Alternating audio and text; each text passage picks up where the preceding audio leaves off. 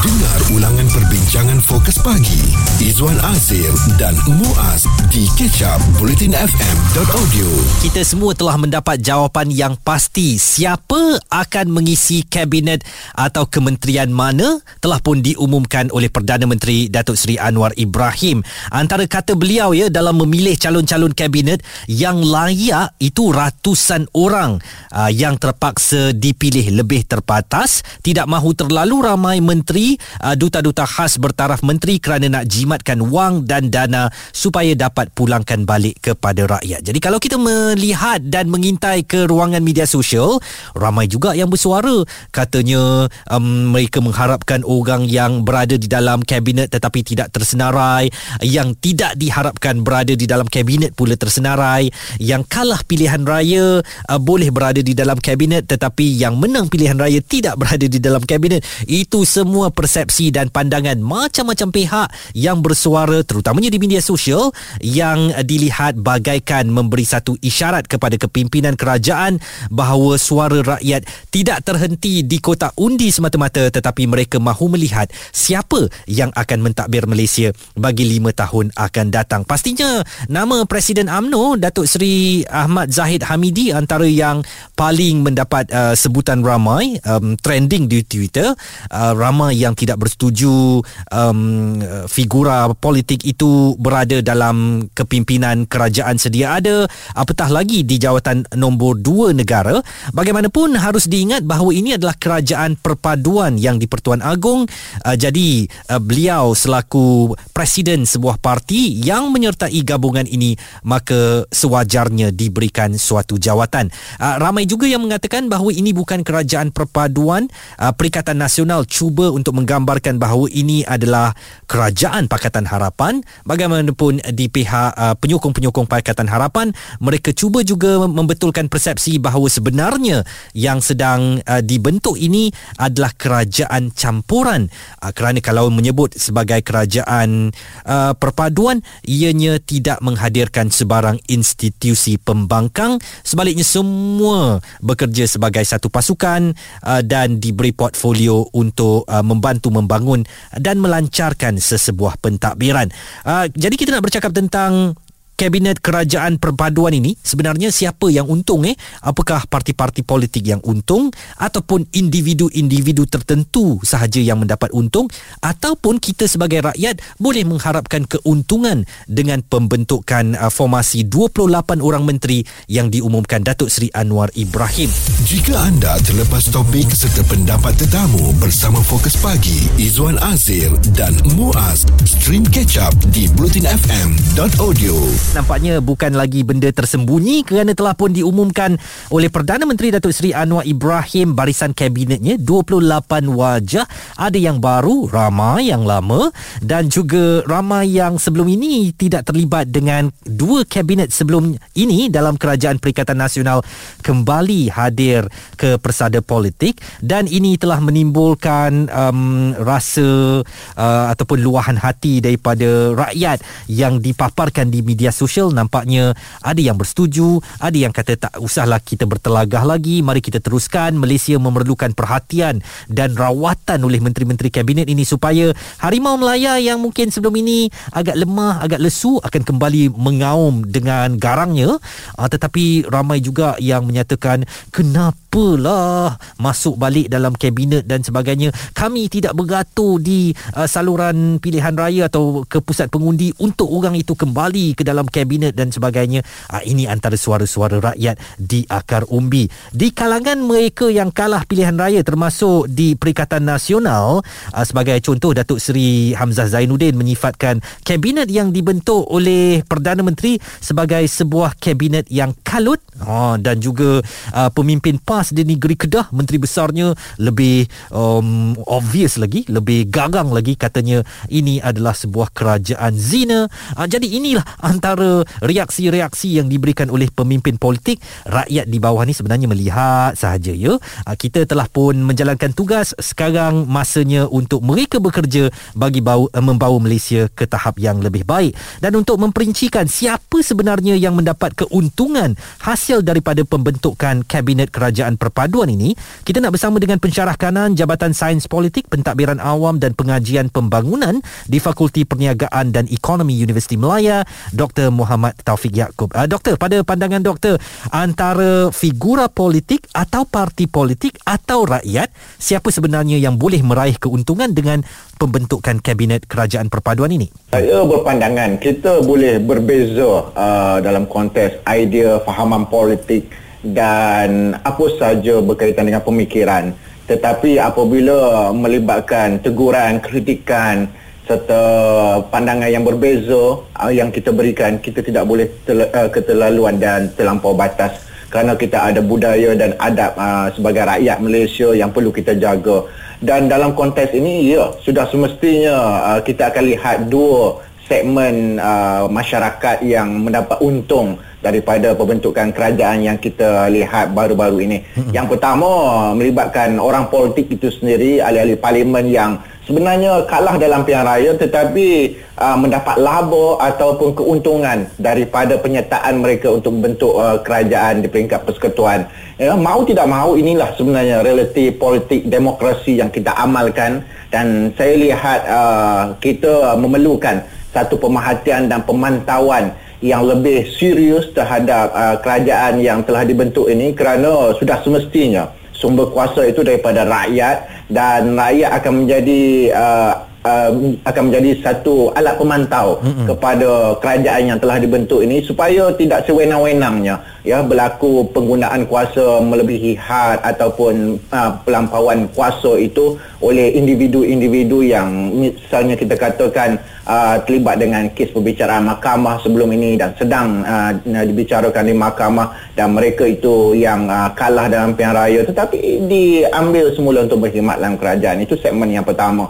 Yang kedua saya lihat yang paling istimewanya iaitu apabila pembentukan kerajaan secara uh, campuran ini melibatkan komponen parti tertentu mereka bertanding dalam pilihan raya umum ke-15 yang lalu menerusi manifesto yang berbeza antara satu sama lain mm-hmm. jadi bagi saya uh, kita, rakyat akan mendapat keuntungan kerana banyak manifesto oleh parti-parti politik tersebut yang perlu mereka tunaikan apabila membentuk kerajaan uh, campuran ini uh, Doktor bagaimana agaknya doktor melihat parti-parti politik sekarang perlu melangkah ke hadapan um, daripada ada mereka sekarang sibuk nak mencari naratif supaya nak menerangkan kepada uh, uh, rakyat atau penyokong kenapa adanya uh, gabungan di antara Pakatan Harapan dan Barisan Nasional? Yang pertama uh, kita kena berjiwa besar ya parti-parti politik pemimpin parti politik itu mereka perlu melihat bahawa inilah masanya untuk memberi rasionalisasi uh, penerangan kepada rakyat ya yang sama ada yang mengundi mereka ataupun tindak mengundi mereka dalam PIU 15 yang lalu kenapa perlunya ada sebuah kerajaan sedemikian dan mereka kena nyatakan dengan jujur dan ikhlas kepada rakyat secara kerap sama ada di media-media ataupun bertemu secara fizikal menyatakan bahawa inilah sebenarnya masanya kepada kita bukan sahaja pemimpin politik tapi juga kepada rakyat itu sendiri untuk bersama-sama kita menjayakan memulihkan semula harimau Melaya yang dikatakan lesu ataupun kita katakan uh, telah cedera. Kita rawat kembali untuk kita bangkitkan semula negara kita ke arah yang lebih baik. Ya kita uh, boleh bergaduh dalam soal politik. Tetapi sebenarnya dalam soal membangunkan semula negara cinta dan sayang kepada negara kita tidak boleh uh, letakkan perbezaan antara satu sama lain. Inilah negara kita yang tercinta yang perlu kita fokuskan bersama-sama untuk bangunkan ya ke arah yang lebih cemerlang selepas ini. Izwan Azir dan Muaz di Kecap Politin FM.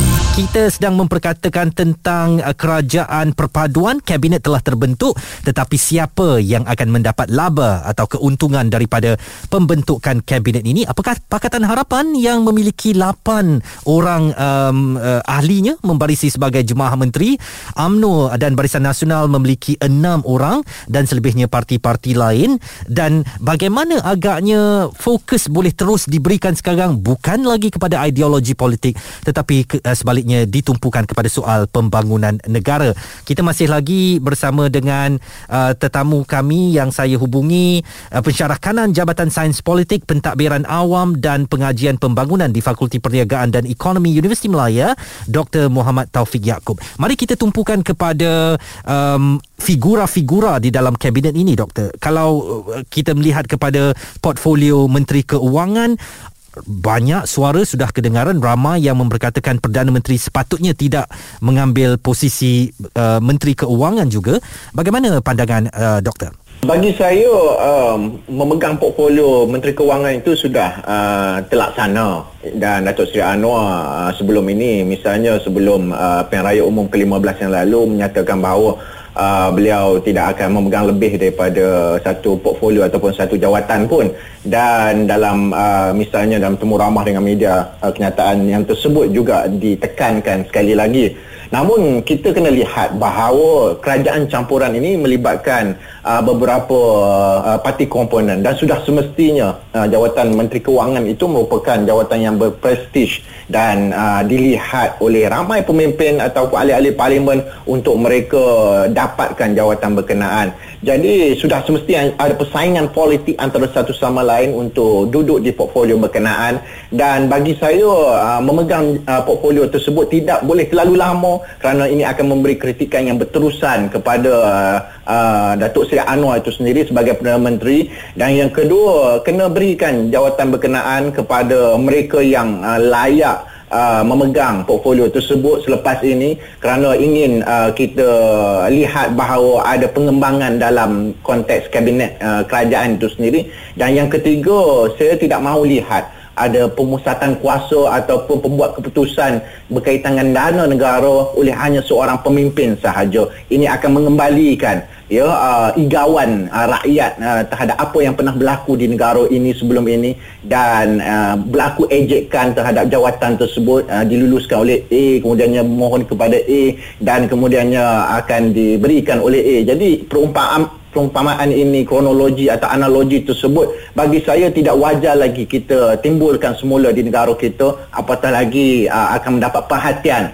uh, oleh pihak-pihak bukan sahaja uh, oleh rakyat tetapi juga pihak antarabangsa juga mau lihat bagaimana perubahan ataupun dikatakan islah itu mau direalisasikan dengan sebenar-benar jujur dan ikhlas oleh pemimpin yang mahukan satu perubahan kepada negara. Dan kita letakkan satu titik uh, yang menghalang kepada perubahan uh, sedangkan rakyat di luar sana mahukan ya islah atau perubahan itu dengan bersemangat dan berkobar-kobar. Kita ke Kementerian Perdagangan Antarabangsa dan Industri, Doktor. Apakah pengalaman bekas Menteri Keuangan yang kini uh, memimpin MITI, uh, Tengku Datuk Seri Zafrul Tengku Abdul Aziz, boleh mengembalikan keyakinan pelabur? Ya. Yeah. Uh, pos tersebut ataupun uh, individu ahli parlimen ini uh, juga uh, kontroversi kerana Senator, ya?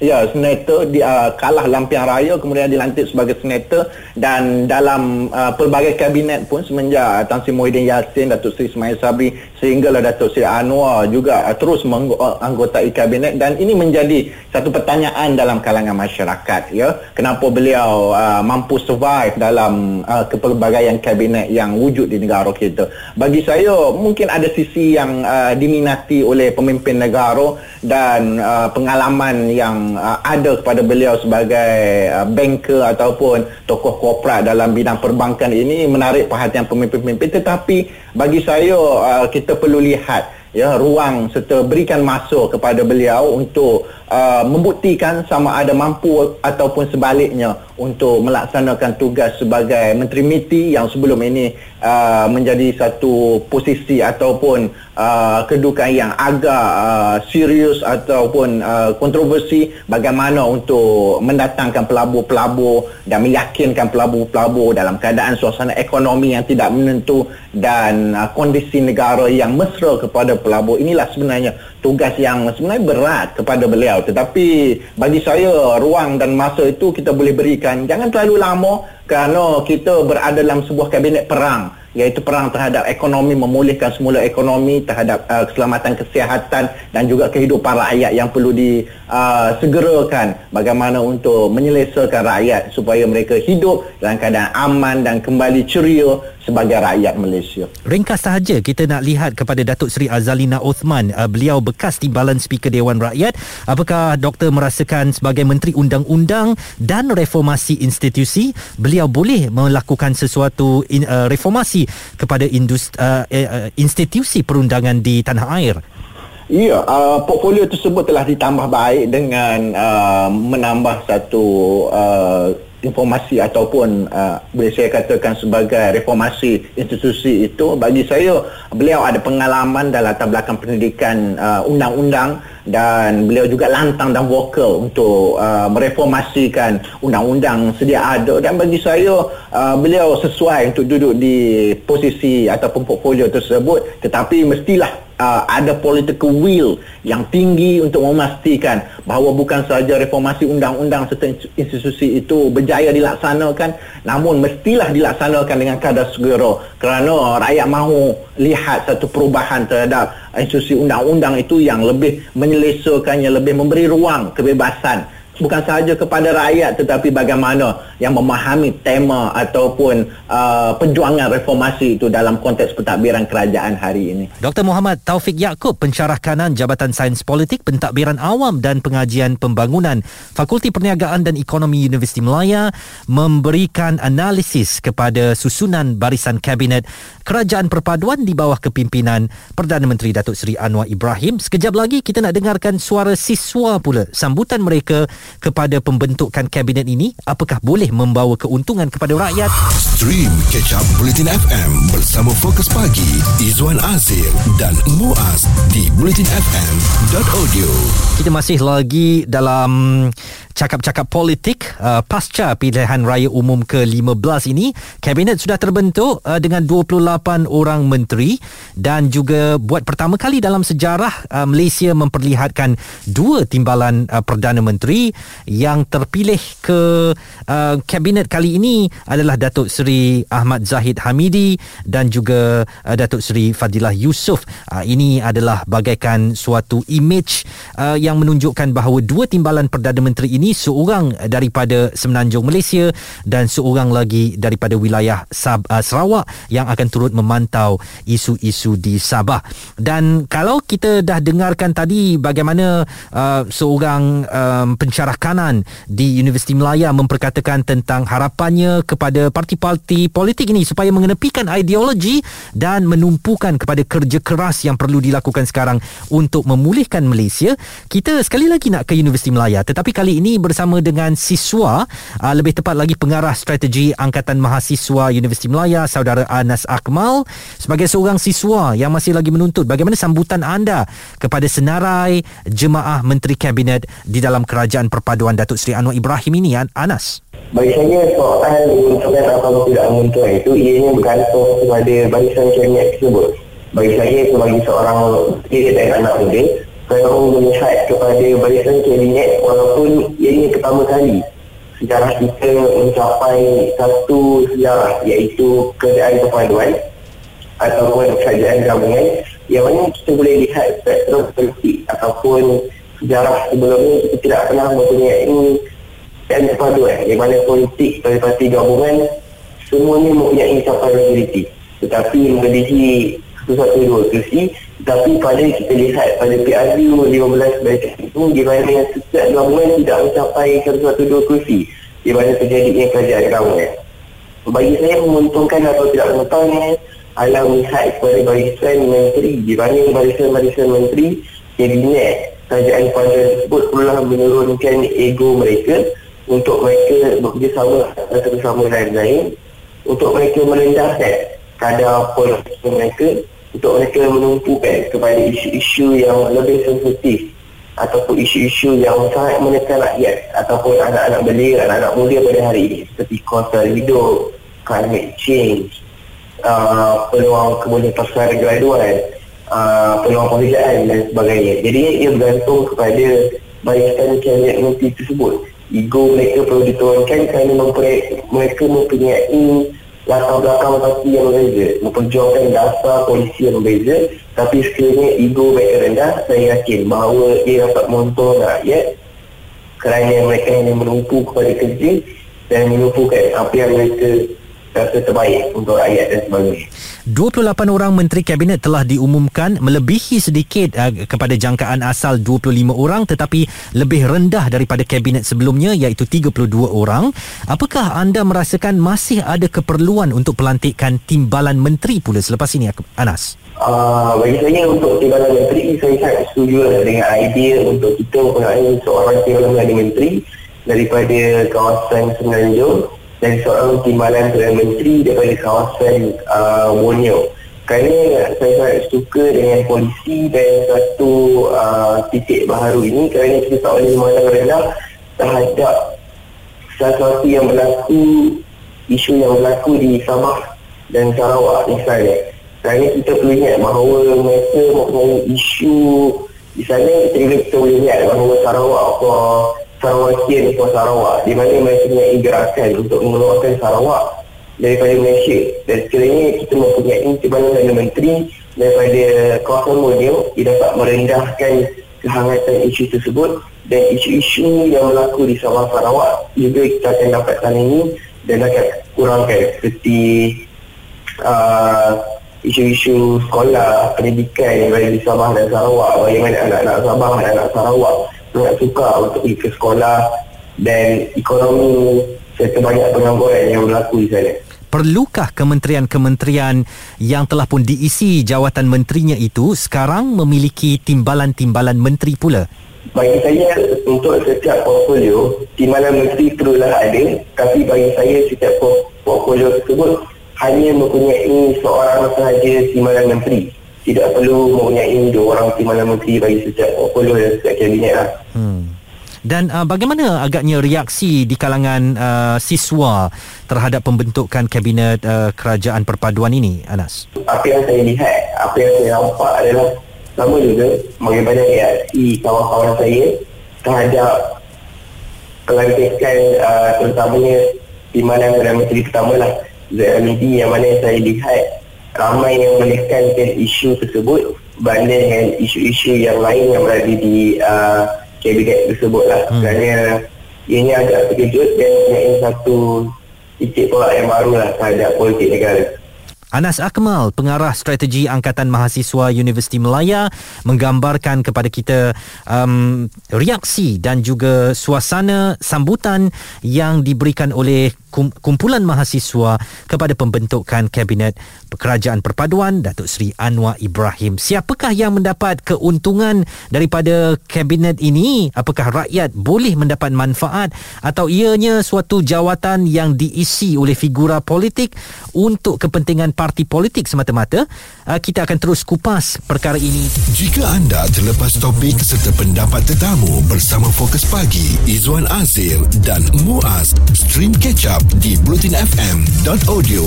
Siapa agaknya yang mendapat keuntungan dengan pembentukan kabinet kerajaan perpaduan? Soalan di Fokus Pagi Zuan Azir dan Muaz Bulletin FM. Sekarang yang perlu sebenarnya mendapat keuntungan adalah rakyat dan juga ekonomi negara yang 2-3 tahun ini kita lihat sedikit lesu bagaimana kedudukan ringgit yang sempat melemah menghampiri RM5 uh, per dolar Amerika tetapi bagaimanapun susulan perlantikan Datuk Seri Anwar Ibrahim ke kedudukan uh, di kerusi Perdana Menteri nampaknya ringgit semakin mengukuh. Uh, kedudukan semasa sekarang RM4.40 sen uh, untuk 1 dolar Amerika. Dan kita terus mengharapkan supaya nilai ringgit dapat uh, terus dikukuhkan supaya uh, ia suatu gambaran bagaimana keadaan ekonomi kita boleh lebih baik lagi. Dan apakah rakyat boleh mendapat keuntungan dengan pembentukan kerajaan perpaduan gabungan Pakatan Harapan Barisan Nasional dan GPS serta beberapa uh, parti yang lain ini. Uh, saya nak tanyakan soalan ini terus kepada rakan saya fellow kerusi institusi Raja-Raja Melayu UiTM dan penganalisis politik saudara Mujibu Abdul Muiz. Bolehkah perkahwinan Pakatan Harapan dan Barisan Nasional ini yang mana sebelum pilihan raya umum ke-15 mereka bagaikan langit dan bumi membawa manfaat kepada rakyat? Mujibu uh, kalau kalau jawapan dia yang paling sesuai Wan bukan boleh. Dia mesti wajib wajib. Ini dah hukum wajib, wajib eh? bukan rakyat. Ya. Kenapa? Kerana ini adalah uh, unprecedented.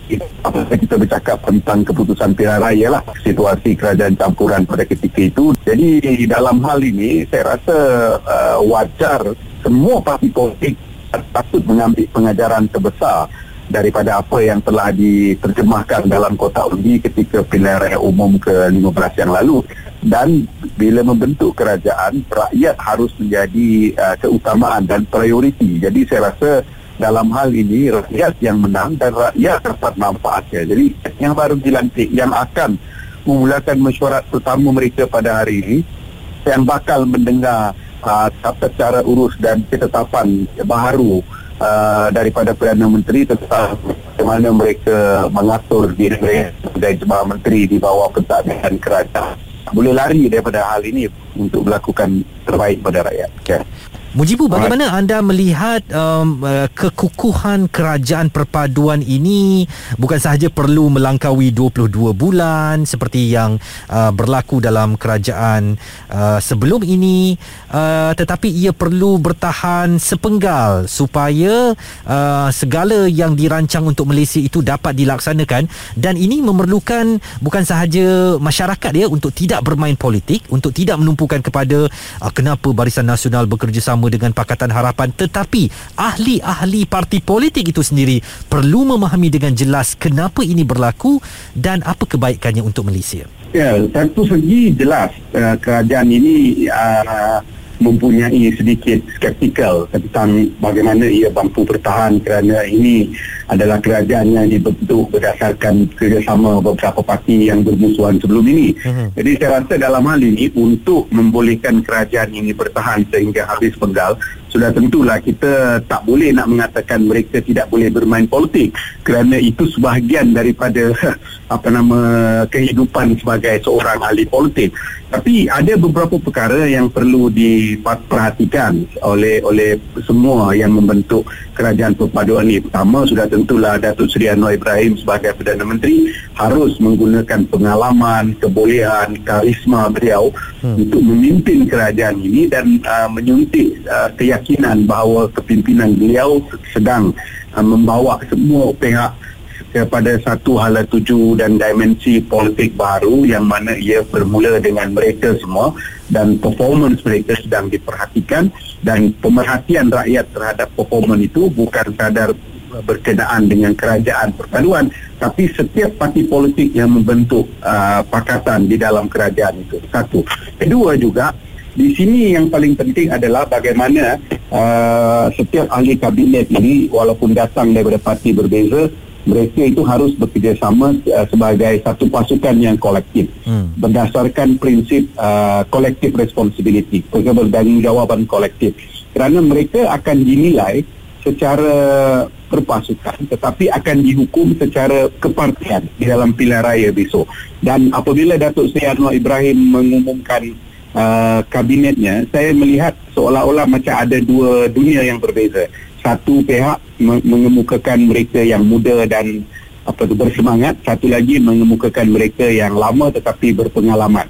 Jadi bagaimana semangat dan pengalaman ini boleh digabungkan bagi memastikan uh, kabinet ini benar-benar berfungsi ini terletak kepada kepimpinan Datuk Seri Anwar Ibrahim itu. Dan of course yang paling penting adalah semua yang bertelagah ini harus tone down sedikitlah ego mereka ya uh, melonggarkan sedikitlah pegangan politik itu dan meletakkan negara ini di hadapan. Berfikir sebagai satu pasukan yang mahu membina national progress. Ini saya rasa uh, intipati kepada kejayaan uh, kerajaan ini bagi membolehkan mereka itu bertahan sampai habis penggal berbanding sebelumnya 22 bulan lepas tu datang Perdana Menteri yang ke-8 uh, uh, 18 bulan kemudian hmm. datang Perdana Menteri ke-9 14 bulan. Jadi kita tak mau jadi begitu lagi lah. Baik. Dan ringkas saja Mujibu uh, saya fikir rakyat boleh mengambil keuntungan daripada pembentukan kerajaan perpaduan ini kerana kita ada beberapa manifesto yang pelbagai yang harus ditunaikan setelah mereka membentuk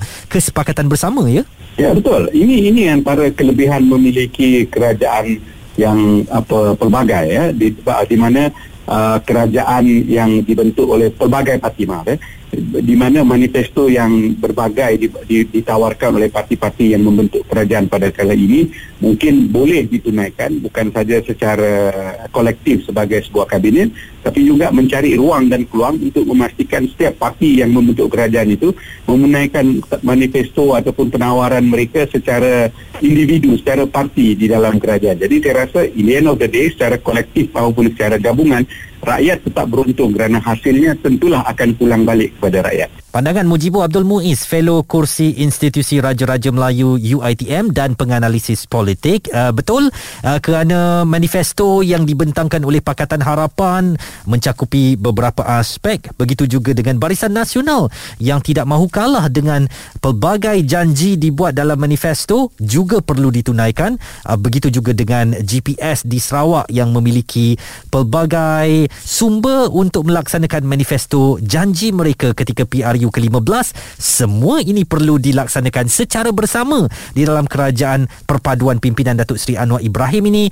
Rakyat mahukan hasilnya dan bagi tempoh 5 tahun ke hadapan rakyat akan mengundi kembali melihat kepada um, jawapan-jawapan yang diberikan kepada janji-janji yang dilakukan dalam manifesto kali ini. Jadi kita mengharapkan bahawa bukanlah figura politik atau parti-parti politik yang mendapat keuntungan dengan pembentukan kerajaan perpaduan ini tetapi seperti seperti kata Mujibu mahu tidak mahu wajib rakyatlah yang mendapat kesannya yang mendapat keuntungan daripada pembentukan kerajaan sedia ada. Stream catch up bulletin FM bersama Fokus Pagi Izwan Azir dan Muaz di bulletinfm.audio